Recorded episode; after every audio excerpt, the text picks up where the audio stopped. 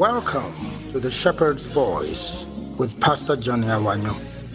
This simple, scripturally sound preaching and teaching of the Word of God will direct you to Jesus, the Good Shepherd. Follow the Shepherd's voice into the green pastures that God has purposed for you. There, you'll find rest for your soul and the fulfilled Christian experience you crave. God bless you as you listen.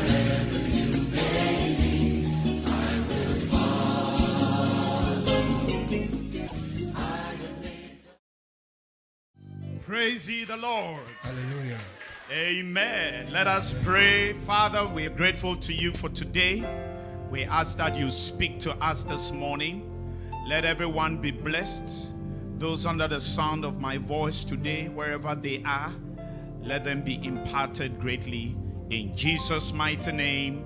And let the people of God say amen. Amen. Clap unto the Lord, my friends. And you may be seated. Turn your Bibles with me, please, to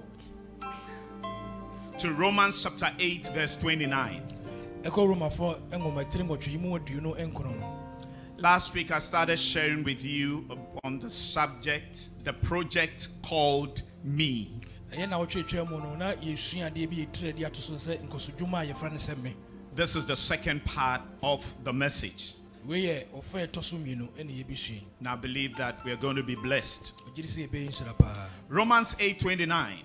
I'm reading from the Message. Yeah, came from the Message Bible. And this is what it says. God knew what he was doing from the very beginning. Tell your neighbor, God knows what he's doing with you. Hallelujah. Amen. God knows what he's doing with you. You may not know. You may not understand. A lot of things may not be clear to you. But God knows what he's doing with you. You may be confused. You may not be clear in your mind what God is doing. But ladies and gentlemen, God has a blueprint, which is a plan. You know, whenever you set out to build, if it's a proper building, there has to be a plan to it. There, there, there has to be the different types of drawings. There have to be the structural drawings, the architectural drawings, the electrical drawings. There has to be drawings to show where the plumbing lines will run. And so you have these plans, and these plans guide you in what you're constructing. And ladies and gentlemen, God has those plans where your life is concerned. You are the one who is confused. He is not confused at all. And the amazing thing about God, that he has that amazing ability to cause even things that look like major failures in our lives. He has a way of working them into that beautiful plan that he has where we are concerned. Ladies and gentlemen, the plan concerning your life is on course. And because God knows what he's doing from the very beginning, he will perfect everything that concerns you. Lift up your right hand and say this: God will perfect everything that concerns me. By the grace of God, I will get to where God wants me to get to. I will achieve what God wants me to achieve. I will have what God wants me to have. I will get there by the grace of God. Can you put your hands together for the Lord, my friends? It continues and says, he decided from the outset to shape the lives of those who love him along the same lines as the life of his son. The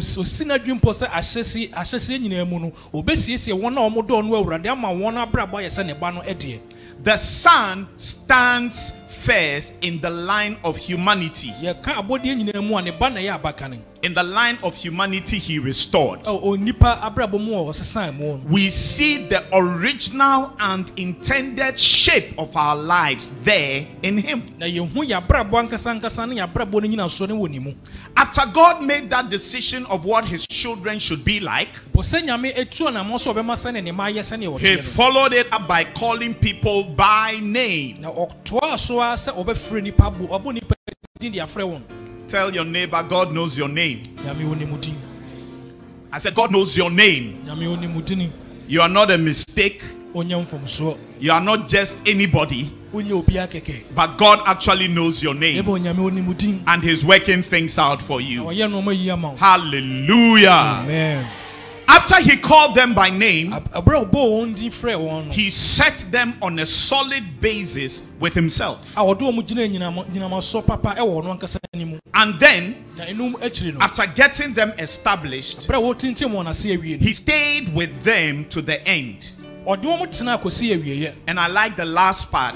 It says, gloriously completing what he had begun. The first part of the verse says, God knew what he was doing from the very beginning. And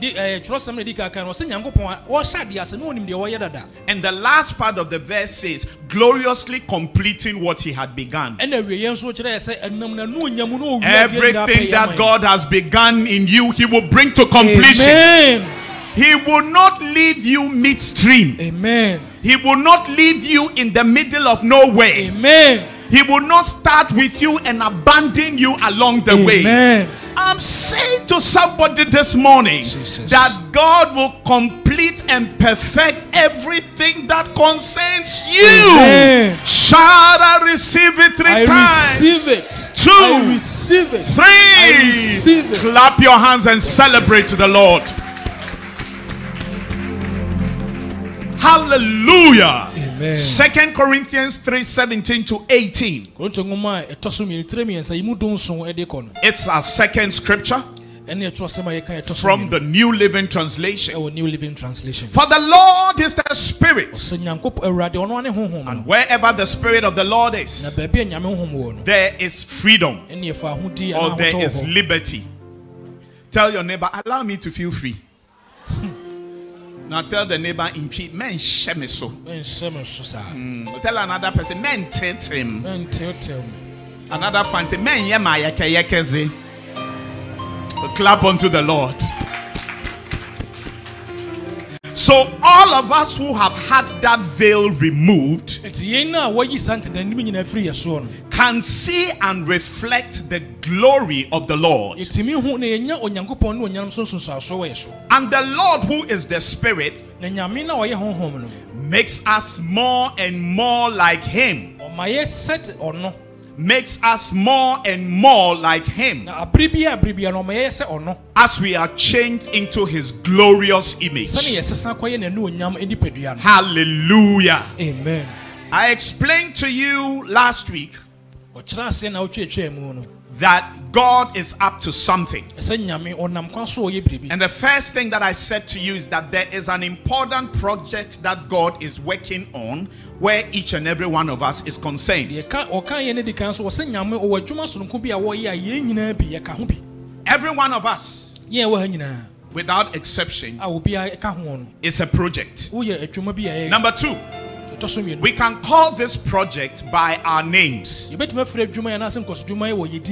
So the project is identified by you and who you are. Tell your neighbor, I am a project lad. And the project is called. Now mention your name to the person. The project is called what? Talita. All right. Called what? Eh? Tekpete. Project Tekpete. All right. Number three. This project is to conform us to the image of his son, our dear Lord Jesus. So that is what God is trying to do. He's trying to change us, transform us into the image of his son, our Lord and Savior Jesus Christ. He wants us to be like Jesus. To be like who? Yes. To be like who? Yes. He wants us to be like Jesus. Yes. Amen. Amen. And I gave you an illustration last week. Now, I gave you something to imagine. I said, imagine that Jesus becomes you. And he takes your place. He will live where you live. He will walk where you walk. So he will be the wife to your husband. Or he will be the husband to your wife. He will be... He, he, he, he will work where you work. Imagine that he is relating with the people that you relate with. And then you have a video um, camera to cover this whole experience. I asked you last week that when you review the coverage, will Jesus be like you, or he'll be far better? He'll be what? Oh, say it well. Far better. Will he be far better than you are? Yes. So that image of Jesus living out your life gives us a picture of the project that God is working on. He wants us to become like that. Hallelujah. Amen. He wants us to become like that. I was talking to a pastor today, and he was telling me that this morning he joined us for a service, and he should have been at his own church preaching. But he said the Holy Spirit spoke to him that he should come and, and join me at a, a service in Ashaman.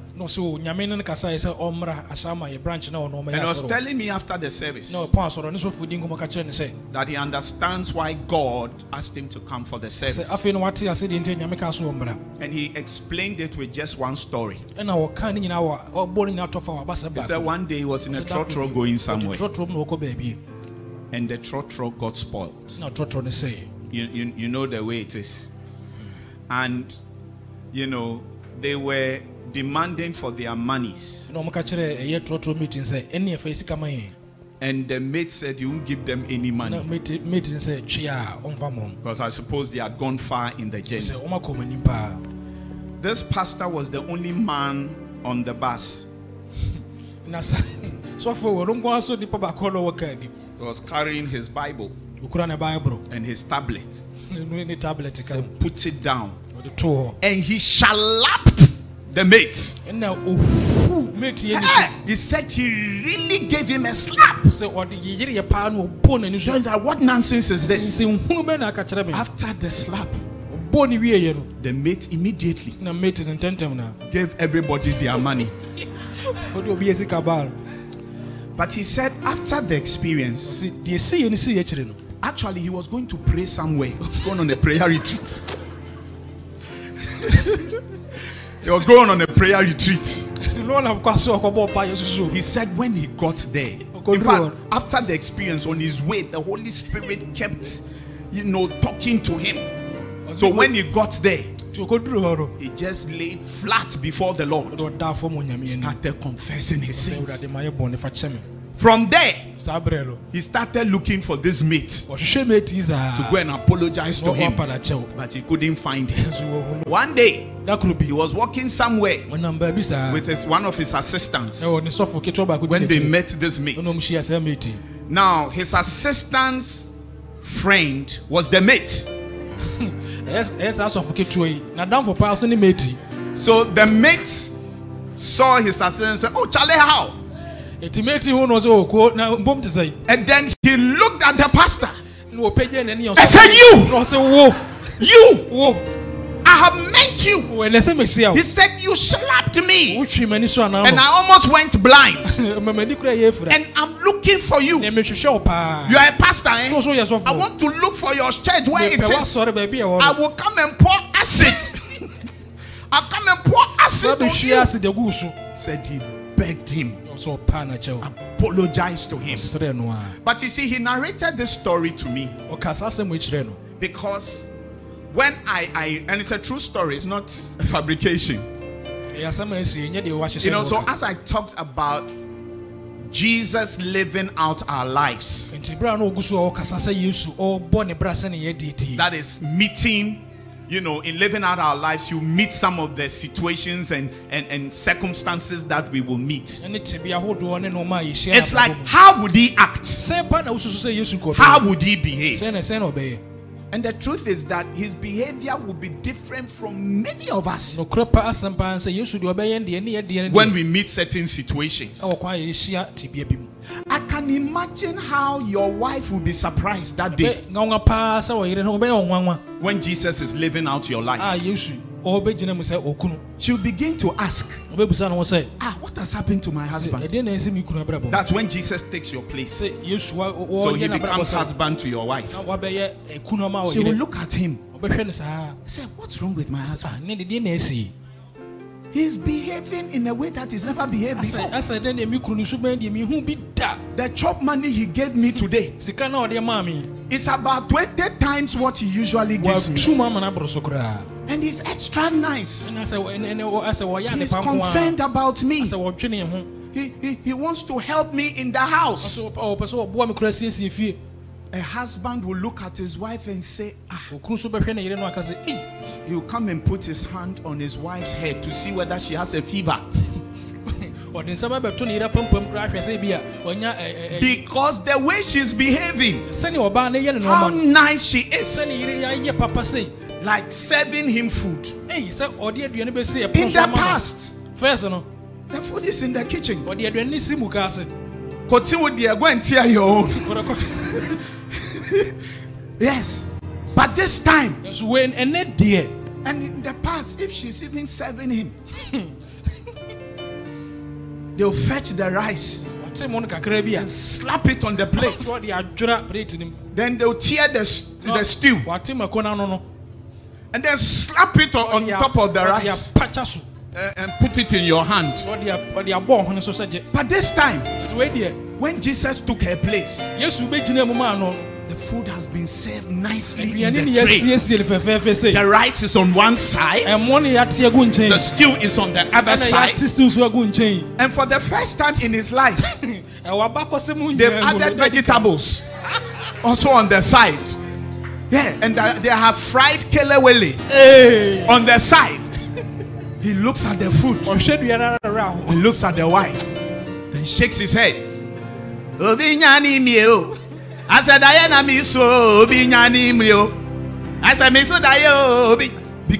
he has never seen some before. Yeah.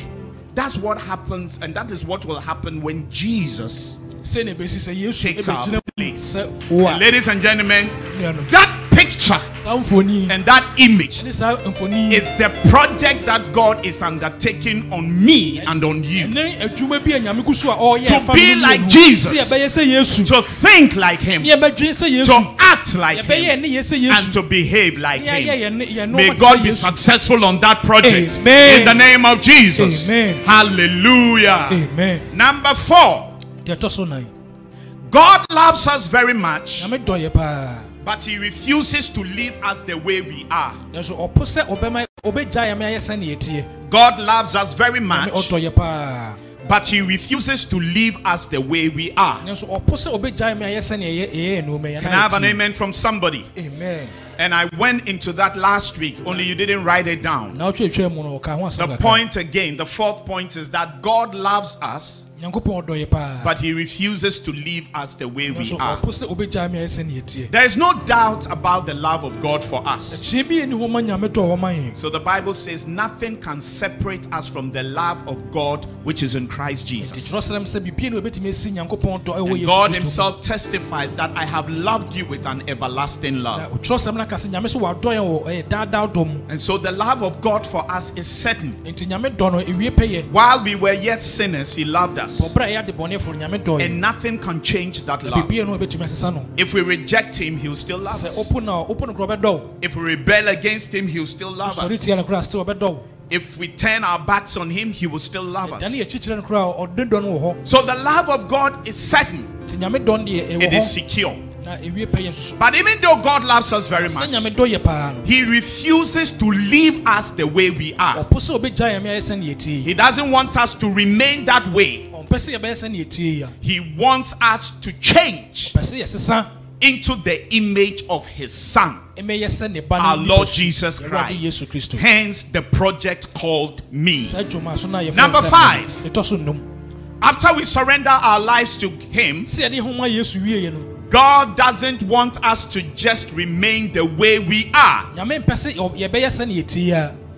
After we surrender our lives to him, God doesn't want us to just remain the way we are. Write this down. He wants us to become a far better version of ourselves. He wants us to become a far better version of ourselves, which is a version that will conform to the image of his Son, our dear Lord Jesus, which is a version that will conform to the image of his Son. So once again, after we surrender our lives to him, God doesn't want us to just remain the way we are. He wants us to become a far better version of ourselves. A version that will conform to the image of his Son, our dear Lord Jesus. So from day one of our salvation, God embarks on this project for every single one of us, to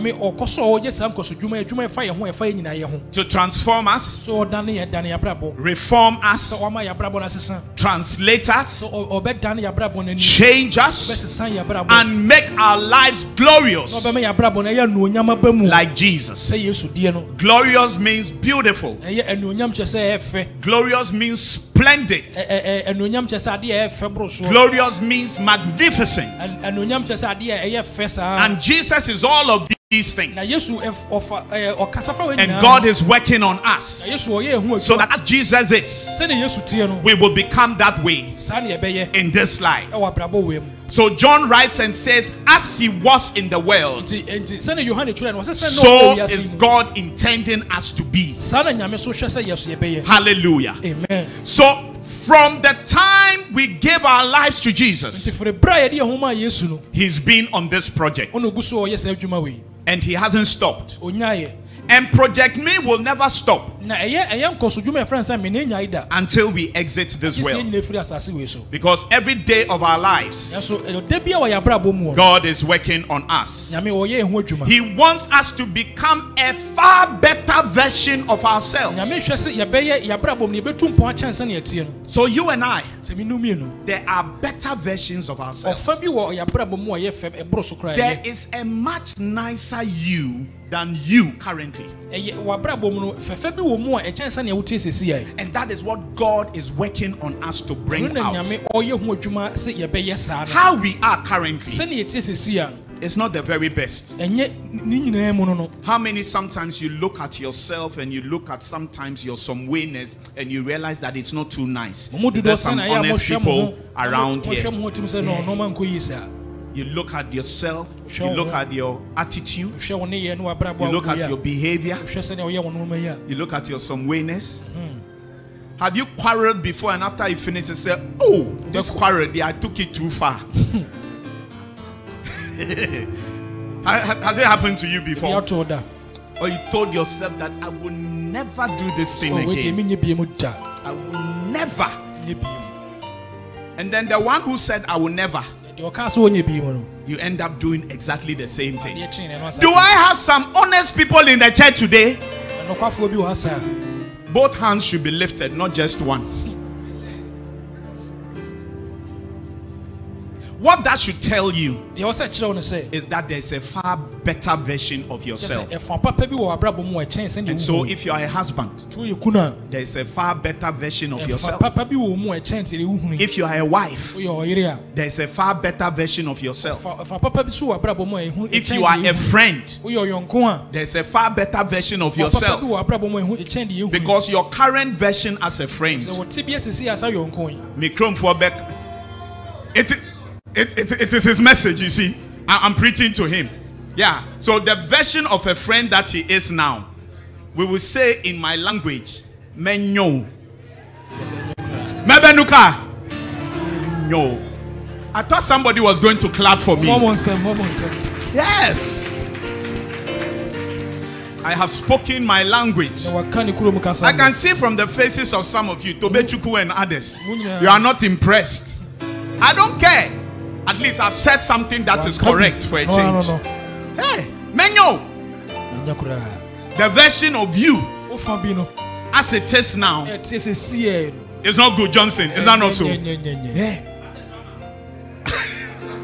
Don't mind him. Don't mind him. Yeah. So that is what God is doing. He's working on us to be a far better version of ourselves. I believe that I can be a far better pastor than I am. And as you are clapping for me, I believe that you can be a far better church member than you are. A far better church member than you are. You, my church member. Are you seeing me? You are watching me, eh? You're supposed to be in church today. What are you doing sitting in the kitchen chewing biscuits? You should be here. But you woke up this morning and decided that today I'm go. I'm come. It's, it's a very fantastic thing. But ladies and gentlemen, God hasn't given up on us. He's working on us so that the better version of ourselves will come out. Tell your neighbor, I can't wait to have the better version of you. As for the version I see now, don't say anything more. Just, just tell the person, as for the version of you I see now, then do your face like this. Yes. Clap your hands unto the Lord. Number six.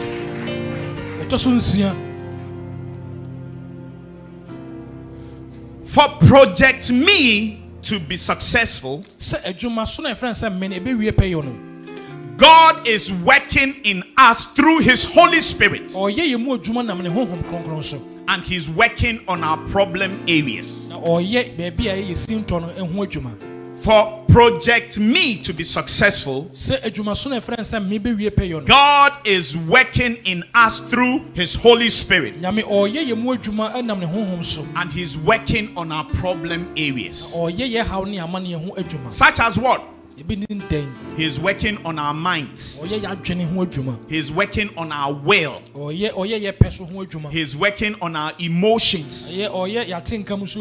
He's working on our desires. He's working on our bodies, our flesh. So these are the problem areas that God is working on. Romans twelve, one and two.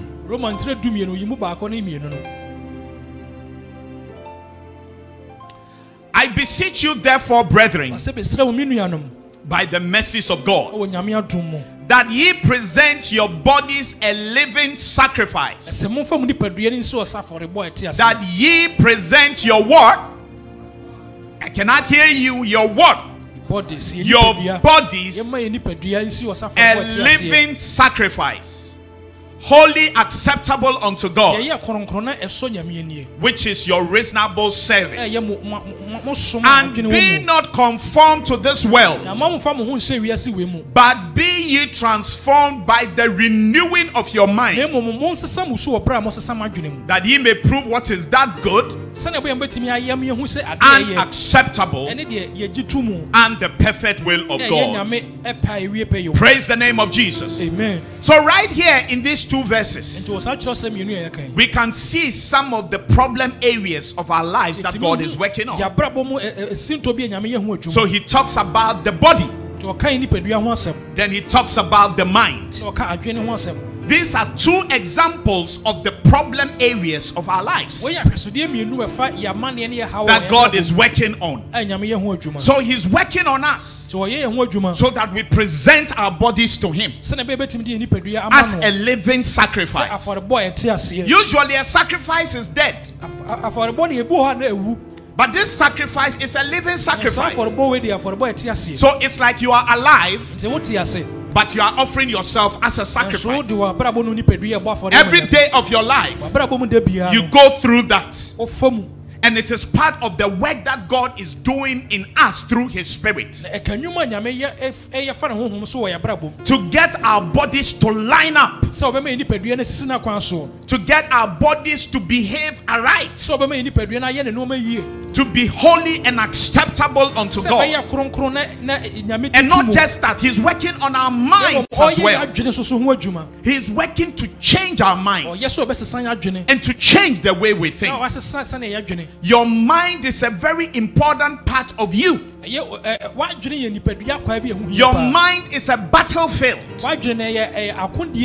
A lot of things to do with your life are connected to your mind and the way you think. If we can gain control of our minds, we have gained control over a major part of us. That's why there's something called the power of positive thinking. Because if your mind is negative, and if your mind is full of negative things, your mind is full of bad things, your mind is full of wrong things, it doesn't make you what God wants you to be. So under Project Me, God is working on our bodies. God is working on our minds. Hallelujah. Amen. I said hallelujah. Amen. Look at Hebrews thirteen verse twenty to twenty-one. Reading from the N I V version of the Bible. Now may the God of peace, who through the blood of the eternal covenant brought back from the dead our Lord Jesus, that great shepherd of the sheep. Now notice what he says. Equip you with everything good for doing his will. And may he work in us what is pleasing to him through Jesus Christ, to whom be glory forever and ever. Amen. So the Bible is saying here that God is working in us to do what is pleasing to him. What is pleasing to God is his will. If you want to know what pleases God, it is doing his will. And the Bible says that he's working in us and he's equipping us with everything good for doing his will. So God is working on us so that we do his will.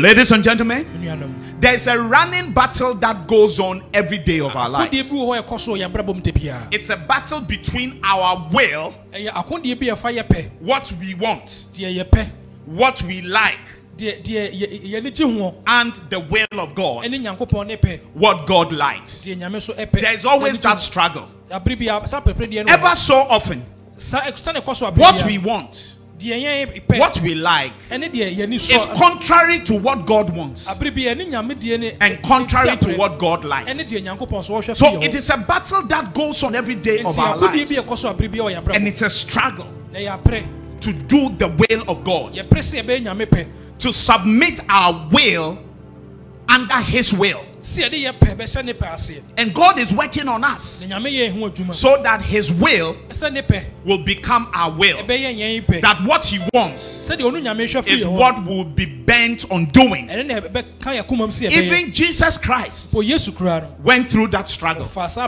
in the Garden of Gethsemane. In the garden, He was struggling to follow the will of God, which was that He should sacrifice Himself on the cross of Calvary. He prayed in that garden. He said, "Father, if it be your will, let this cup pass me by." In other words, I wish that I don't have to go through with this. But He stabilized Himself and He said, "Not my will, but your will be done." That means that at the point, His will was to not go to the cross and not to carry out the plan of God. But He had to stabilize Himself. And even God had to send angels to stabilize Him to go through with the plan. There's a struggle we go through all the time to conform our will to the will of God. And under Project Me, God is working on that area of our lives so that we'll be more inclined to doing the will of God than following our own path, than following our own choices, than following what we want. So God is working on that area. Hallelujah. So God is working on so many different areas of our lives. He's working on our desires. Philippians two, twelve to thirteen. Philippians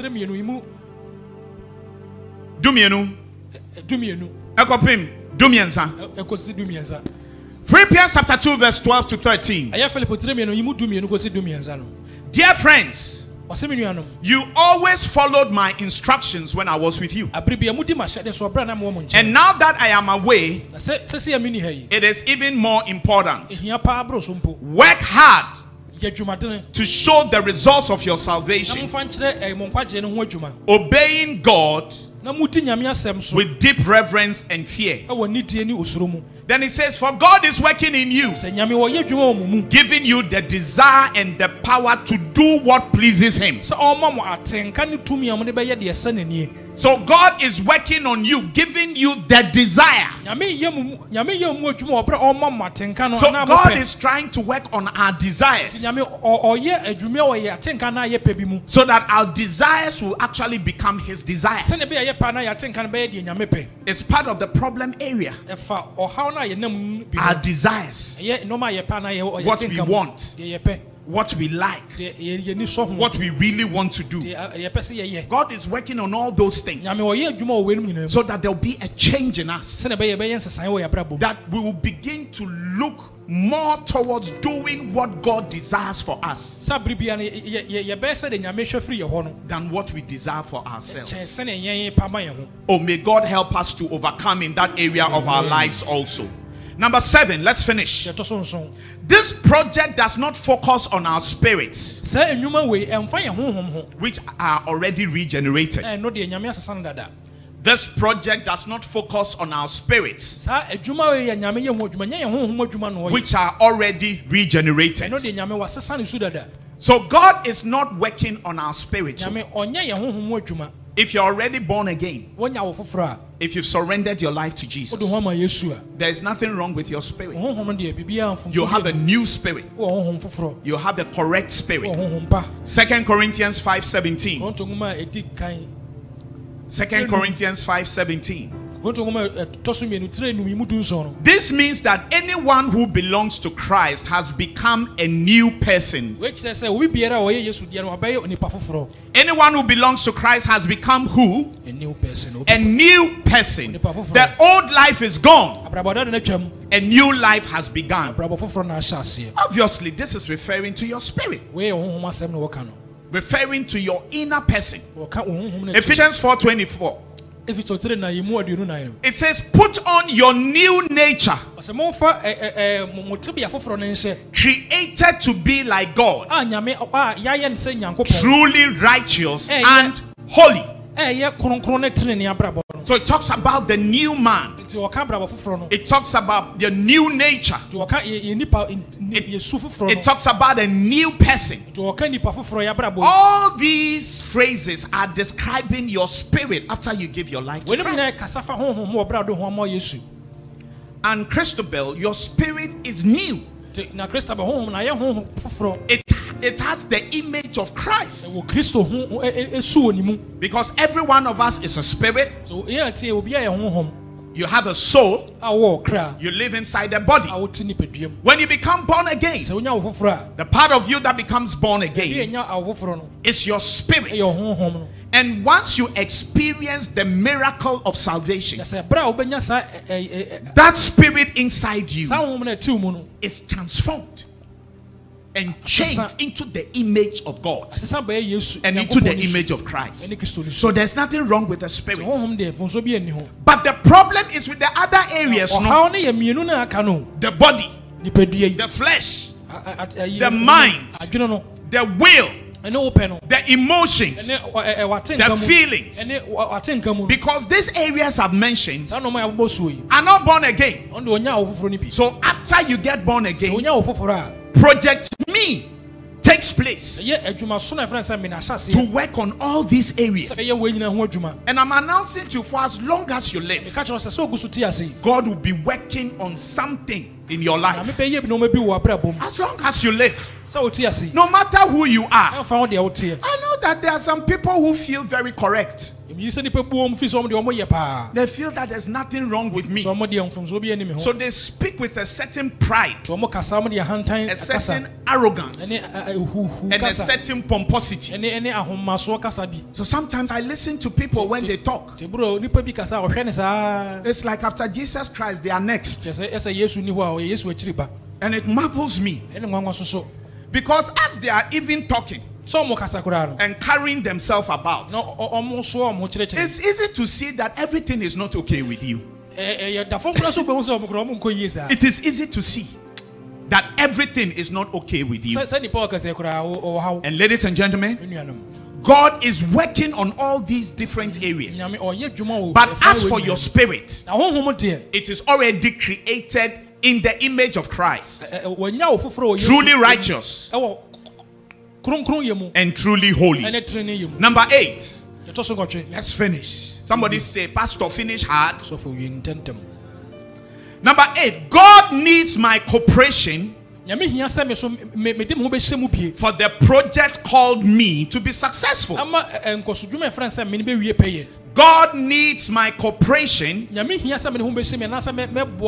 the project called me to be successful. We read Philippians two twelve to thirteen. Dear friends, you always followed my instructions when I was with you. And now that I'm away, it is even more important. Work hard to show the results of your salvation, obeying God with deep reverence and fear. For God is working in you, giving you the desire and the power to do what pleases Him. Verse thirteen again. The, for no, um, the last part of verse twelve. It says, work hard to show the results of your salvation. Who should work hard? Me. So that part of the scripture is referring to you and me. So we have an aspect of the work to do. That is why the Bible is saying we should work hard to show the results of our salvation. Our salvation is supposed to make us like Jesus. And God is saying we should work hard to achieve this. And that is what Project Me is about. To make us like Jesus. So if we are to work hard to show the results of our salvation, it means that we have a part of the work to do. And we have to cooperate with God for the project called me to be successful. Then the verse thirteen shows that it is not just us working, but God is also working. What does it say? Read it with me. For God is working in you. Read it again. Read it one more time. For God is working in you, giving you the desire and the power to do what pleases Him. So you have part of the work to do, and there's the part that God is doing. But that is the problem sometimes. We want to leave all the work for God to do, but it doesn't work out like that. There's what we have to do. There are steps we have to take. The problem with us is that the things that we have to do are usually painful for us. And so because of that, we want to leave everything for God to do. You can never have total deliverance until you do your part of the work. That is why certain problems are recurrent. Because there is something that we are supposed to do for the breakthrough to be complete. And when we don't do our bit of the work, expecting God to do everything, things don't work out well, because that is not the arrangement. There are some things that we have to do. So you got to take certain decision that I'm walking out of this relationship. You have to take that decision and say that these friends, I cannot be close to them any longer. You have to take the decision that this place, I won't go there again. You have to take the decision and say that this work that I do, I'm changing this work. Nobody can do that for you. You can't just be praying and say, oh God, oh God, oh God, let things become better. Oh God, work in me what pleases you. There's something that you have to do. I can't do it for you. You can't do it for me. Everybody has to do what he or she has to do in cooperation with God and what He's doing in you. And that is what every child of God must understand. This needs to be done for Project Me to be successful. We are almost there. Last but one. My bit of the project requires that I focus on Jesus. My bit of the project requires that I focus on Jesus. I must look unto Him so that that image of Him will be clearly imprinted on my mind and my heart. So for Project Me to work, it requires also that I focus on Jesus. That is our theme for the year. Looking unto Jesus. Because you see, what you gaze upon, what you look at earnestly, what you focus on, has a great effect on you.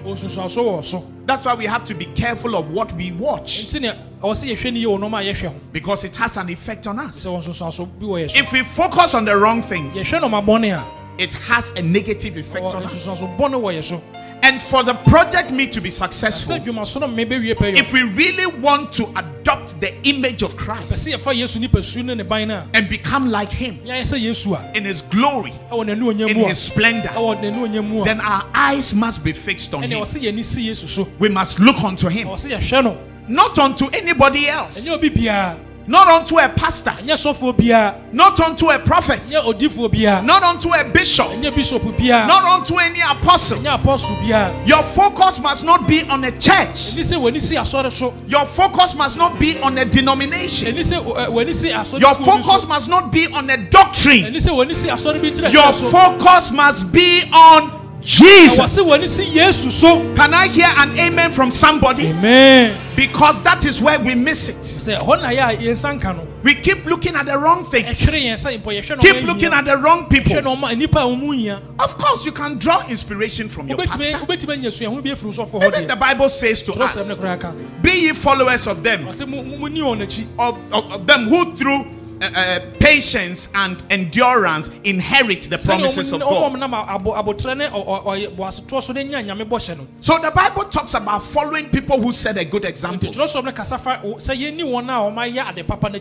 Paul clarified it when he said, follow me as I follow Christ. So the focus must be who? Christ. Christ.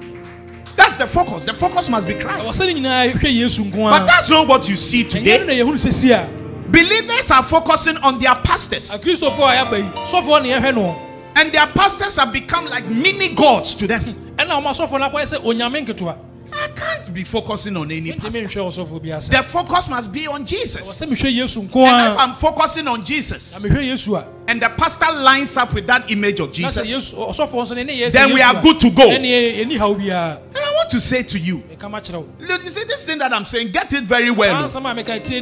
Your focus must be on Christ. Your focus must be on who? Christ. On Christ. Period. Period. What he said, what he did, that's what our focus must be on. Thank God for the Apostle Paul. Thank God for the Apostle Peter. And all the other great men and women of God that we read of in the Bible. Thank God for the things that they wrote. And everything that they wrote, like the Bible explains to us, all scripture is by the inspiration of God. But if you have a good Bible, you will notice that there is a distinction between the words of Christ. And the words of anybody else.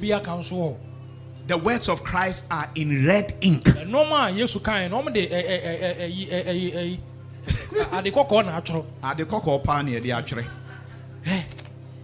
words of Christ. Every other word is in black. But for the words of Christ, it is in red.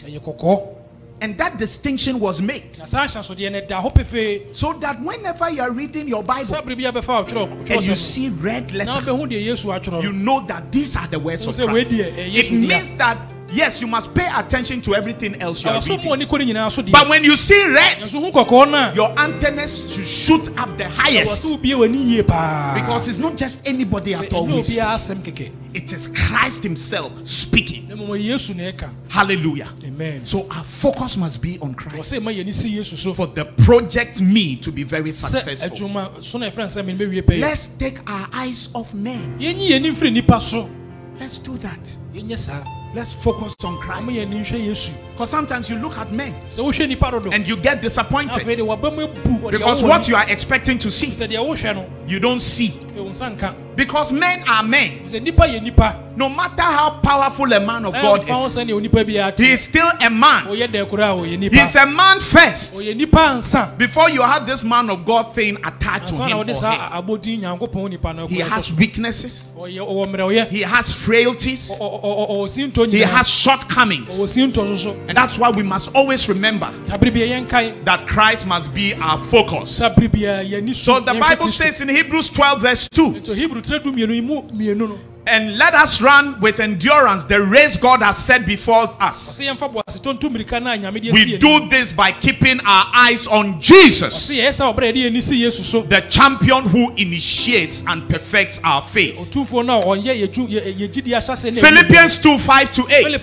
You must have the same attitude that Christ Jesus had. Though he was God, he did not think of equality with God as something to cling to. Instead, he gave up his divine privileges. He took the humble position of a slave and was born as a human being. When he appeared in human form, he humbled himself in obedience to God and died a criminal's death on a cross. So it starts by saying you must have the same attitude that Christ Jesus had. We cannot have the attitude that Jesus had if we don't focus on him, if we don't look to him. Because what you see and what you focus on has a great effect on you. And the last point, the success of Project Me is measured by how we become more and more like Jesus. The success of Project Me is measured by how we become more and more like Jesus. In how we think and in what we do. So that's how we measure the success of it. A Project Me is succeeding if it's working, if it is progressing, then it means we are becoming more and more like Jesus. And every one of us should be able to do a soul searching and do a very honest and sincere assessment of ourselves. We like looking at others and judge them and say things about them. But it's about time that we turn the, spot, the spotlight on ourselves. Listen at me. How am I? How close am I to that image of Jesus? Am I becoming more and more like him? I may not yet be there, but I should see progress. I should see that I'm getting better in these areas of my life. I should see that I've been able to overcome in these areas of my life. That is the sign that I'm becoming more and more and more like Jesus. May God help us. Amen. May the Spirit of God continue to work on us. Amen. Work on this project called Me. Amen. As we cooperate with Him, amen, I am certain in my heart, Jesus, that will become more like Jesus. Amen. That the glory of Jesus, Jesus, the beauty of Jesus, Jesus, the kindness of Jesus, Jesus, the compassion of Jesus, Jesus, the love of Jesus, Jesus, will begin to rub off on us. Amen. A time is coming, my friend, yes, when people will look at you mm. and say that a lot has changed about amen. you. That there's so much different about you. Amen. You are a nicer person. Amen. You are a sweeter person. Amen. Your quarreling has reduced. Amen. Your love level has increased. Amen. And there's something much nicer about you, amen, than how we knew you to be. Amen. When you hear that compliment, Jesus, begin to give glory to God. Amen. Because it means that Project Me is actually working. Amen. Rise to your feet so and put your hands together for Jesus. Hallelujah. Amen. Amen. Jesus, at the center of it all. Jesus at the center of it all. Lift your hands and sing. From beginning to the end, it will always be, it's always been you, Jesus. Jesus, sing with me. Jesus, be the center of my life. Jesus, be the center of my life. Jesus, be the center of my life. From beginning to the end, it will always be, it's always been you, Jesus. Jesus. Now sing with me. Jesus, be the center of this church. Jesus, be the center of this church. Hallelujah. Jesus be the center of the strength, from beginning to the end, from beginning to the end. It will always be, it's always been you, Jesus. G, nothing else, nothing else matters. Nothing in this world will do. Oh, Jesus, you're the center. Jesus, you're the center. Everything revolves. Everything revolves around you. Jesus, you. Jesus, you are the center of it all. At the center of it all.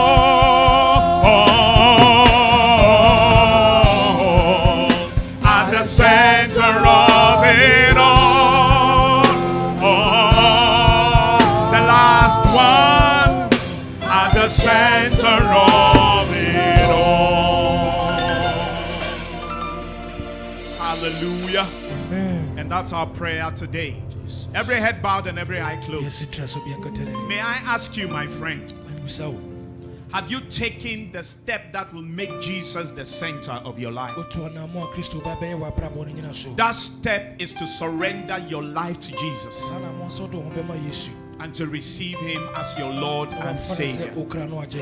This morning, I want to give you an opportunity to give your heart to Jesus. Somebody invited you to church, but deep inside of you, you know that Jesus is not the center of your life, and you know that you're not born again. How can you leave church today without accepting Jesus as Lord and Savior? I want to pray with you today. If you want to give your heart to Jesus, I want you to lift up your right hand wherever you are. And I'm going to pray for you, my friend. You may be watching me and you need Jesus in your hand. It's okay, you can lift up your hand.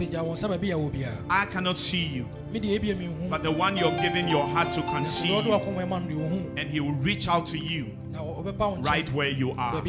Please pray this prayer with me. Say, dear Lord Jesus, I confess you as Lord and Savior of my life. I believe you are the Son of God. I believe you died for my sins. I believe you rose on the third day. I believe you are alive forevermore. Today, I claim you to be my Lord, my Savior, my Master, my everything. Please wash me with your precious blood. Make me new from this day onwards. Work on me to be more like you. Oh God, please write my name in the book of life. Thank you, Father, for sending Jesus. And thank you, Father, for saving me today. In Jesus' mighty name have I prayed with thanksgiving. And let the people of God say amen. Amen. Give Jesus a mighty hand clap.